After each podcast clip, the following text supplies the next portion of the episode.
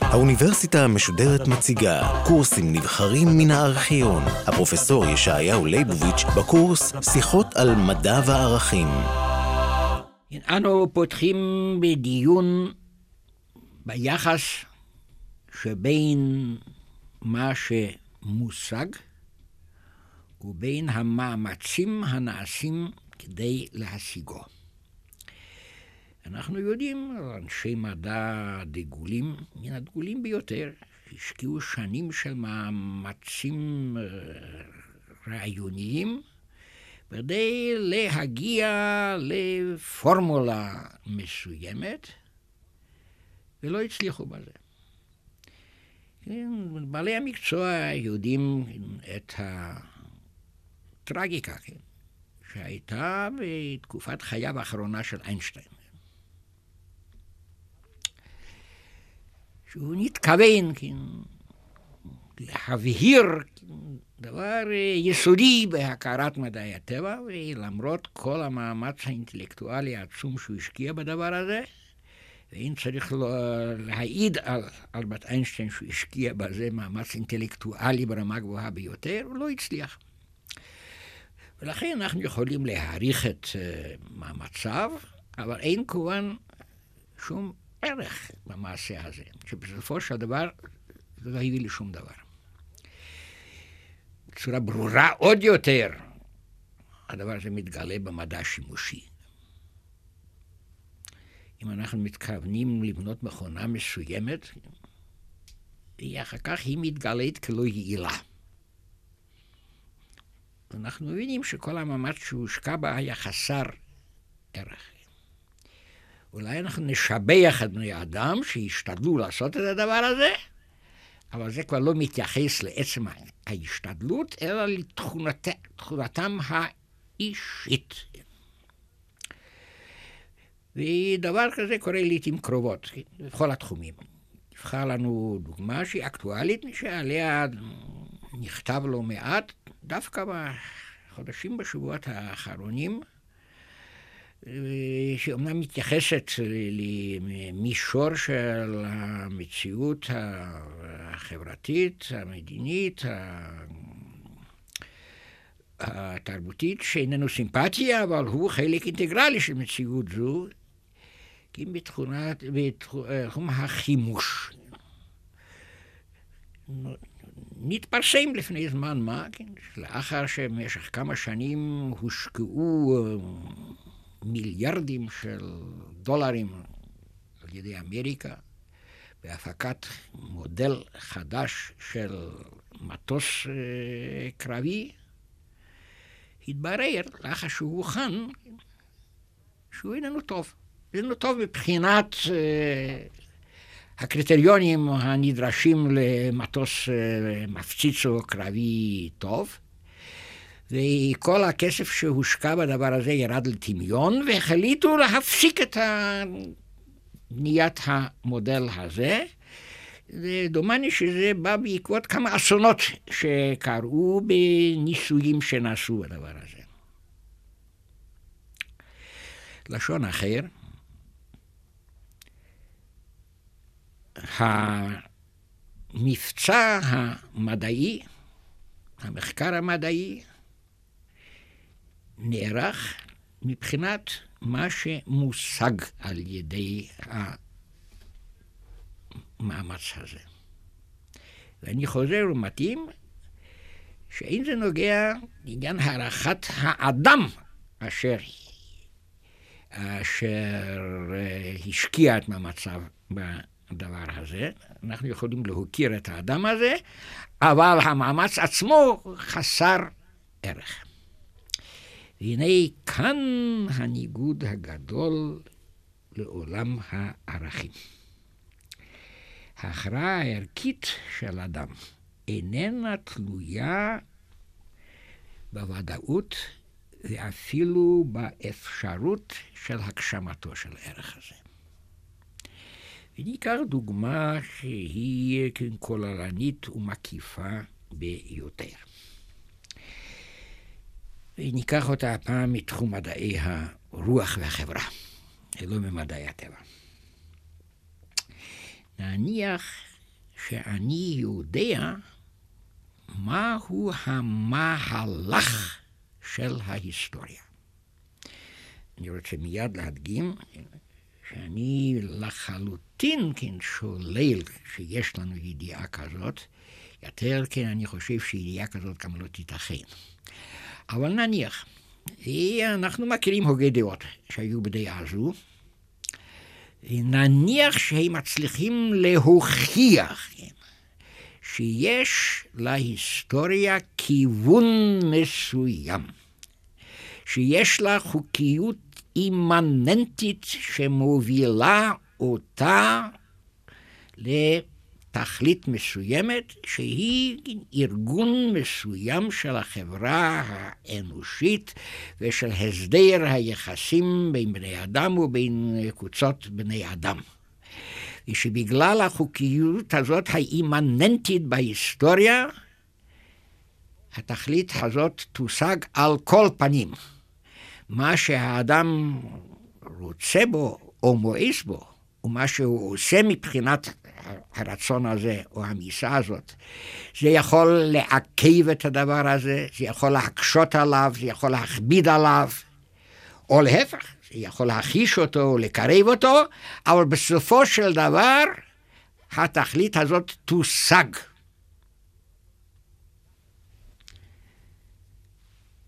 האם פירוש הדבר הזה שאני חייב בכל המובנים, באחד מן המובנים, באחד מכל המובנים שיש למושג חיוב, לראות באותה תכלית אשר תושג בוודאי ערך אשר אני מזדהה עמו? האם אני חייב לרצות ומה שיהיה בהכרח? שמא אני רואה ערך במבנה אחר לגמרי של החברה האנושית.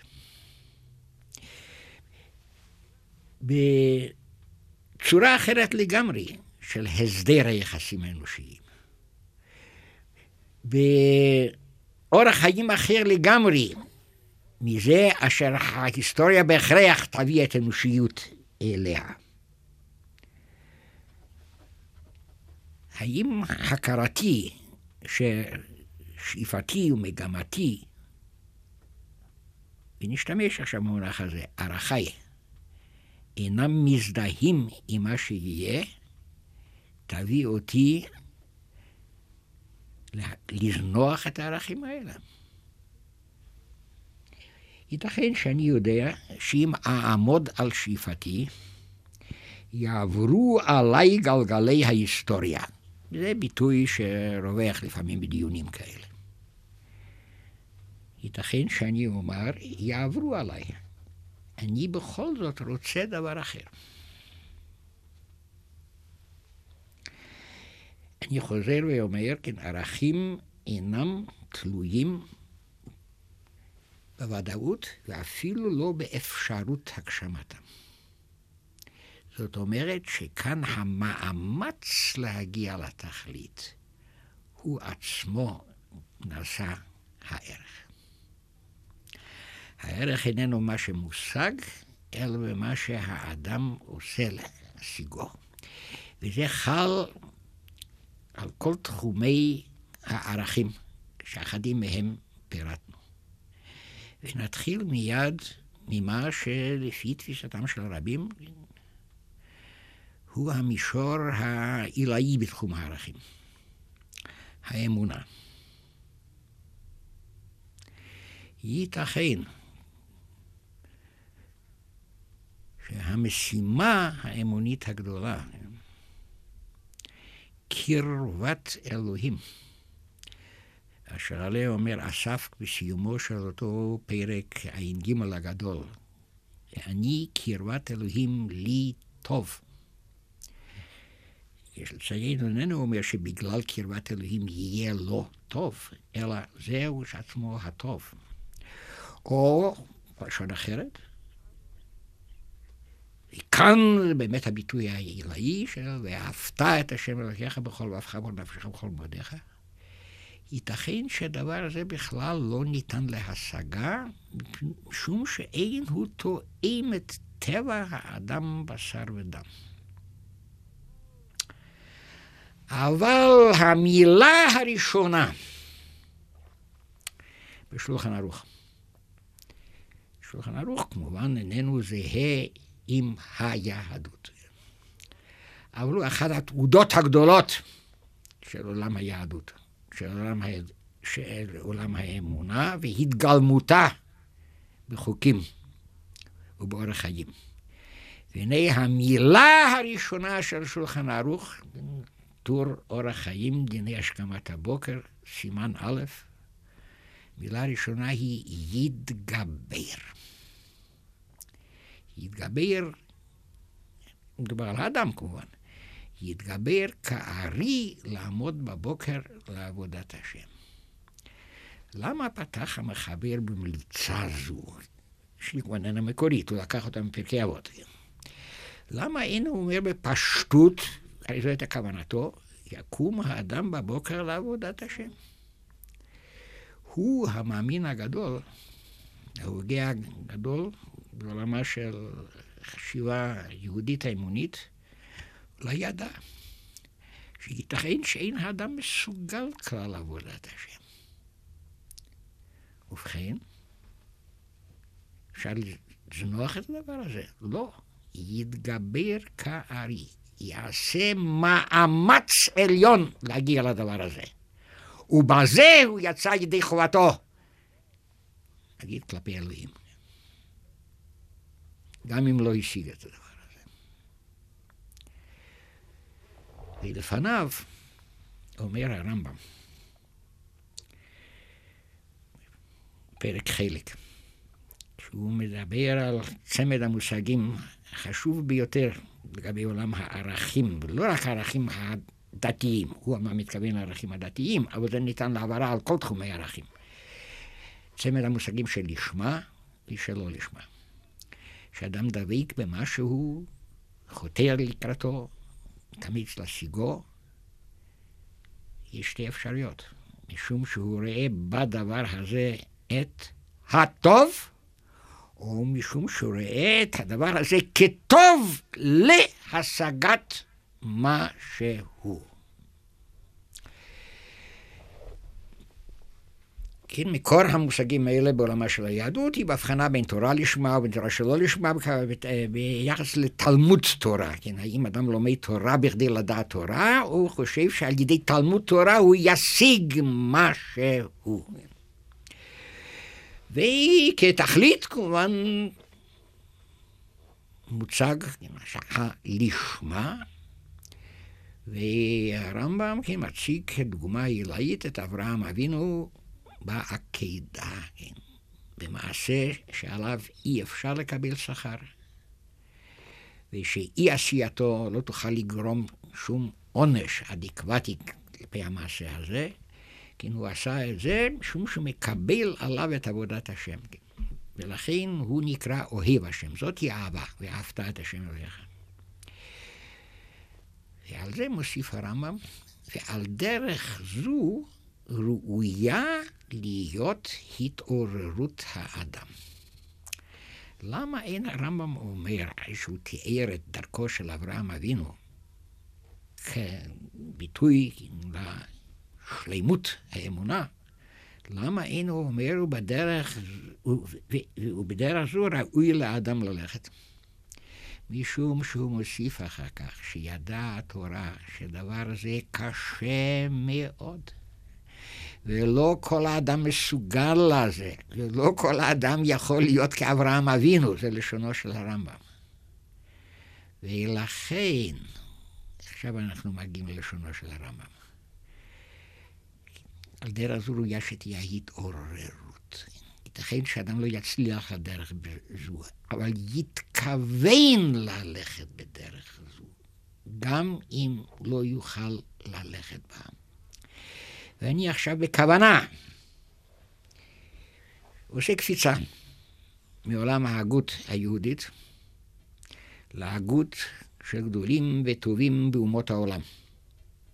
שעולם הרוחני והנפשי לכאורה שונה לגמרי מעולמה של האמונה של היהדות, והם, גם הם, כן, עומדים בכל עומק משמעותו של הדבר הזה,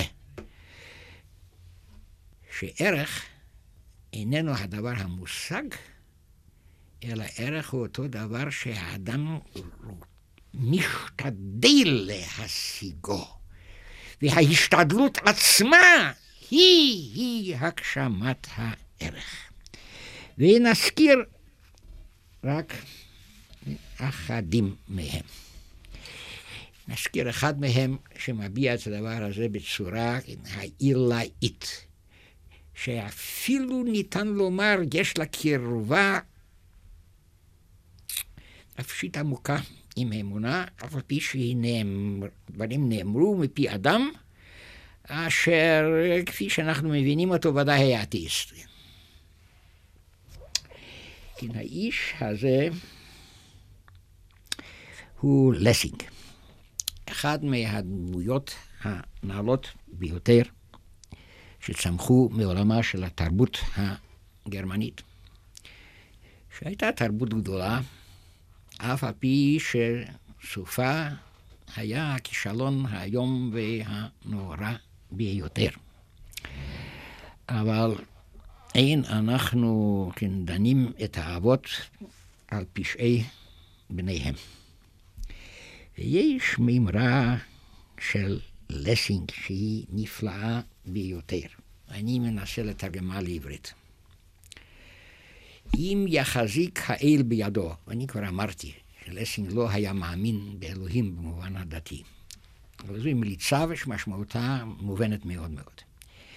אם האל כן, יחזיק ביד ימינו את האמת,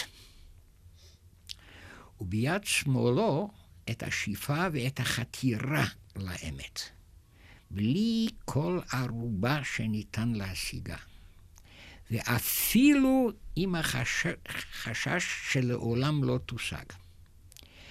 והוא יציע לי את שני הדברים האלה, הוא אומר, אני אתפוס בי שמאלו, והוא אומר לו, זאת תיתן לי, כי האמת היא לאלוהים לבדו, ולנו אין אלא החתירה לאמת, וזאת היא שלמות האדם. וזאת היא שלמות האדם. וברוח זו אמר גדול אחר מעולם התרבות הגרמנית, קצת צעיר מלסינג, שגם היה שונה ממנו. הוא לא היה ידיד היהודים והיהדות, אם כי ודאי לא היה אנטישמי במובן הבולגרי של המילה הזאת. הוא אחד מגדולי ההגות, גוטה, שאמר, השלמות היא מידה אלוהית. החתירה לשלמות היא המידה האנושית. וכמה דורות אחריהם אמר ממש הלשון הזאת גדול מישראל, יהודי, יהודי גדול, הרמן כהן, שמצד אחד בכל נימי לבבו ונפשו היה מעורה בעולמה של היהדות, ויחד עם זה היה מחשובי ההגות של הפילוסופיה הגרמנית בדורו. והוא אומר כמעט ממש את המילים האלה, שאין להעמיד במרכז הביקורת העצמית שאדם מבקר את עצמו, את ההישג שהוא משיג, אלא את המאמץ שהוא משקיע בכדי להגיע להישג הזה. המאמץ שהוא משקיע בכדי להגיע להישג הזה. ואני מיד חוזר ועושה קפיצה אלינו. קפיצות האלה נעשות בכוונה, כדי להוכיח שההכרה הגדולה הזאת, שערכים אינם מותנים באפשרות השגתם, והם מתבטאים במאמצים שבני אדם עושים להשגתם, שההכרה הזאת משותפת להוגי דעות בעולמות שונים מאוד, בתנאי שהם באמת הוגי דעות. פסקל, אחד מגדולי ההוגים הקתולים במאה ה-שבע עשרה, אומר, האדם חושב שמוטל עליו להגיע לאמת. האמת בכל המובנים. זה לא רק אמת של הכרה מדעית, הוא כולל באמת גם את האמת המוסרית. וכמובן הוא כולל בזה את האמת האמונית. לכן האדם טועה בחושבו שמוטל עליו להכיר את האמת. מה שמוטל עליו הוא לחתור להכרת האמת. כן, אנחנו רואים, ראינו את הרמב"ם בקהיר של המאה ה-שתים עשרה, גדול המאמינים והפוסקים ביהדות, ואת פסקל הקתולי בפריז של המאה ה-שבע עשרה, והם אומרים אותו דבר. והם אומרים אותו דבר. ואם כבר התייחסנו לגדול צרפתי, הצטט כאן מימרה, שבאמת נאמרה בצרפת במסגרת תהליך היסטורי מסוים. אני יודע מי טבע את המימרה הזאת. היא הייתה מקובלת כשני דורות לפני פסקל, בתקופת המאבק הנואש שניהלו האוגנוטים הקלוויניסטים נגד המלוכה של בית ולואה שדיכאה אותם. המאבק הזה שנמשך דור שלם נראה כחסר כל סיכוי, אבל הם הוסיפו להיאבק. ומישהו טבע שם את המימרה, שגם אותה אני מתרגם לעברית. אם יש בין המאזינים יהודי צרפתית, כדאי שישמעו את הדבר הזה גם במקור. Point n'est nécessaire d'espérer pour entreprendre, ni de succès pour persévérer. אין צורך בתקווה בכדי להתחייב לפעולה מסוימת, ואין צורך בהצלחת המעשה בכדי להתמיד במעשה הזה. להתמיד במעשה הזה. ואנחנו, כפי שאמרתי, שוב, מדלגים. אנחנו מדלגים, ואני מגיע, כן, לרב קוק, ולתלמידו הרב חלב. הרב קוק שנפטר לפני בדיוק חמישים שנה, ושמו כן, ידוע מאוד מאוד, תלמידו הרב חלב שהיה רב בירושלים, אחריו, ונפטר, אם אינני טועה, בערך לפני עשרים וחמש או שלושים שנה. הנה הרב קוק מתאים ביותר את העובדה הזאת, כן, שההריגה והחפץ הקבוע אל השלימות הם הם יסוד השלימות עצמה. ההריגה והחפץ הקבוע אל השלימות הם הם יסוד השלימות עצמה. ותלמידו, הרב חלב, בהגותו על שמונה פרקים של הרמב"ם, כותב כדברים האלה. זה מעניין מאוד. אני אקרא אותם כלשונם, והמאזינים יראו שזה כמעט מילה במילה, תרגום מדבריו הנפלאים של לסינג, ששמענו לפני עשר דקות. אין כל ספק שהרב חלף מימיו לא קרא את הדברים האלה, ייתכן שמימיו לא שמע בכלל על האיש לסינג. אבל הנה לשונו של הרב.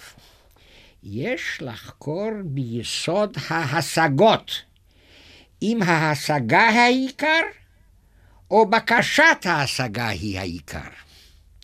על כורחך שהתשוקה היא יותר תכלית מעצם ההשגה. ובייחוד לפי מה שמבאר הרמב"ם, הזכרתי לכם שכל הדברים האלה אמורים בהגיונות על אודות שמונה פרקים של הרמב"ם. ובייחוד לפי מה שמבאר הרמב"ם שאין שום תכלית בעולם, רק הוא יתברך שמו בלבד. כי מה נותר לאדם? לחתור על הדבר הזה. הרי יסוד המגמה הוא אך בקשת התכלית, ועלינו לבקר את בקשת החוכמה על השגת החוכמה. שהחוכמה היא לאלוהים. זה ממש כלשונו של לסינג שאומר לאלוהים, הלא האמת היא לך לבדך ולא לאדם. לעומת זאת, לא יעלה על דעת אדם לומר שמשמעותו של המחקר והמס המדעיים היא בעצם העובדה שהאדם משקיע מאמץ בדברים האלה, ואיננו תלוי באותה הכרה שהוא מגיע אליה על ידי המאמצים האלה.